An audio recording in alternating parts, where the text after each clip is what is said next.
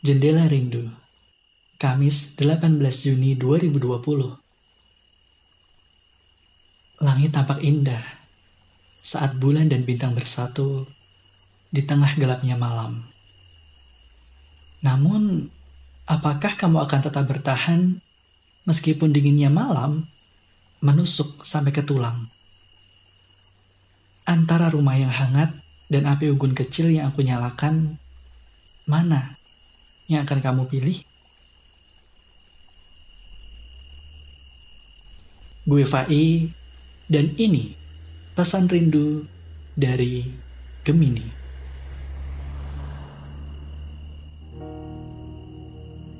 Hai kenalin, aku Gemini. Si cerdas yang punya banyak sekali akal. Dengan ini, aku selalu bisa memecahkan berbagai masalah yang menghampiriku maupun teman-teman di sekitarku. Solusi yang sedikit unik dan mungkin tak terlintas di pikiranmu nyatanya malah ampuh menyelesaikan setiap masalahmu. Namun, aku juga sering terjebak dalam masalahku sendiri. Dan aku pun gak tahu jalan keluarnya gimana. Kemudian, jadi sifat burukku yang selalu menghantuiku kapan pun juga. Momen menjadikan hal-hal kecil sukses bikin moodku langsung down seketika. Oke, okay. momen jadi kata kunci di sini. Satu kejadian yang emang gak bisa kita tebak ataupun kendalikan. Dan ini juga menyeret kita. Pasti, disengaja atau enggak, kita juga akan bereaksi terhadap momen itu. Memang paling parah itu kalau sampai ngebuat mood kita jadi rusak. Bahkan pas kita udah bangun pagi dengan ceria nih, dan merencanakan hari ini bakal seru banget. Tapi setelah keluar rumah, tiba-tiba ada aja yang berusaha ngerusak mood itu. Kadang, gue pun hanya karena hal-hal kecil kayak tiba-tiba hujan, terus jalanan padat banget, ataupun nunggu lama gara-gara temen yang diajak janjian datangnya ngaret. Dan akhirnya cuman bisa ngehala nafas doang. Dan ngomong dalam hati. Apalagi ya yang nanti akan terjadi. Kita lanjut kisah dari Gemini. Momen menjadikan hal-hal kecil sukses bikin mood aku langsung down seketika. Meskipun aku udah berusaha ngejaga semuanya, keep on the track.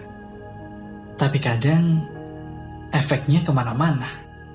Selalu aja ada temen yang kena imbasnya gara-gara mood aku yang sering labil ini. Parahnya lagi, kalau udah sampai ke orang-orang yang paling deket sama aku. Seperti pacar misalnya. Pembawaanku yang suka ngomong ngebuat aku makin parah saat mudi melanda. Yang namanya sifat itu memang sulit untuk dirubah, apalagi dihilangin. Termasuk kemudian ini. Tapi kalau sifat ini udah sampai ke orang-orang di sekitar lu, ya lu harus aware. Walaupun dia teman dekat gue kok, dia pacar gue kok, dia adik gue kok. Lu lu harus coba mulai merubah itu. Karena sadar atau enggak, lu juga ngerusak mood mereka. Apalagi kalau kasusnya jadi seperti ini. Pernah gak sih kamu ada di kondisi di mana Moody bikin seseorang yang kamu sayangi malah perlahan ngejauh? Bahkan dia juga ngomong kalau kemudian jadi sifat burukku yang gak bisa aku ilangin. Dan buat dia gak nyaman. Ya, aku tahu ini sifat burukku. Tapi, kamu juga harus tahu kalau aku juga selalu berusaha buat ngendaliin biar ini nggak kebawa ke mana-mana. Bener banget.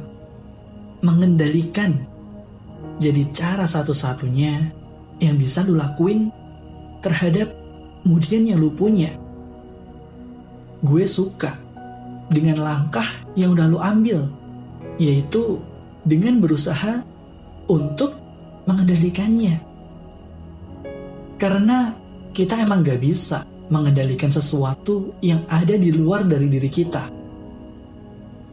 Lo bakal capek, lo bakal emosi. Kalau lo terus-terusan terpengaruh oleh kondisi di luar. Gue tahu, rasanya emang gak gampang. Karena gue sendiri saat ini juga terus belajar untuk konsisten melakukan hal itu.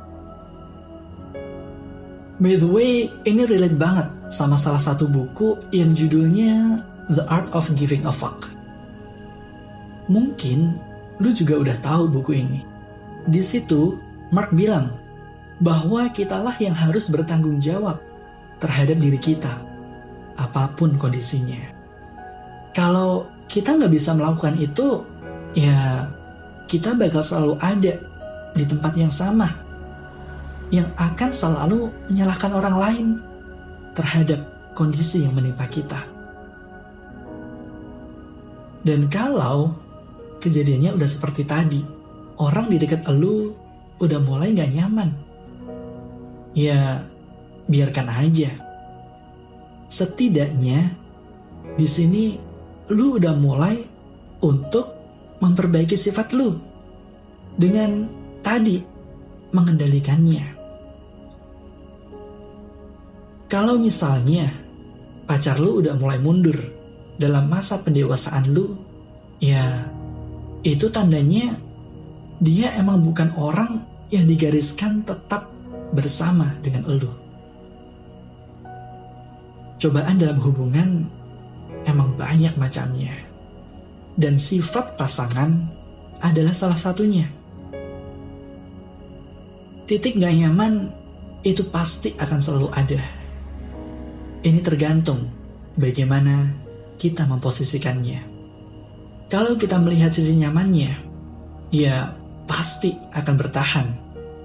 Tapi, kalau yang dilihat sisi yang bikin gak nyaman, mungkin meninggalkan adalah pilihan. Memang sakit, namun setiap orang pasti datang dan pergi dengan membawa pelajaran hidup buat kita. Dan anggap aja ini adalah satu pelajaran berharga yang lu dapat untuk memperbaiki diri, untuk menjadi lebih baik lagi. Dan juga untuk bekal buat elu bertemu dengan orang yang sama baiknya dengan elu di masa depan.